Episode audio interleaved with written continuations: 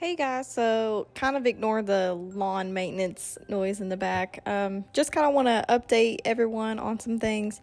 So, my fiance has COVID, so he is quarantined in our room where my podcast equipment is and my computer. So, I have not been able to go in there and pick a case and record anything so, unfortunately, this week we'll not have an episode, but the next Monday, I plan on doing like two different cases, maybe 20 minutes each to kind of make up for it.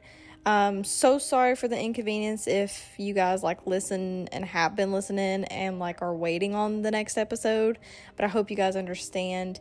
Um, I have tested negative, so I've been trying to stay away from them as much as possible. So, yeah, but I hope you guys forgive me. Please come back Monday. I will have two cases for you guys. Enjoy your week and weekend. Thank you so much.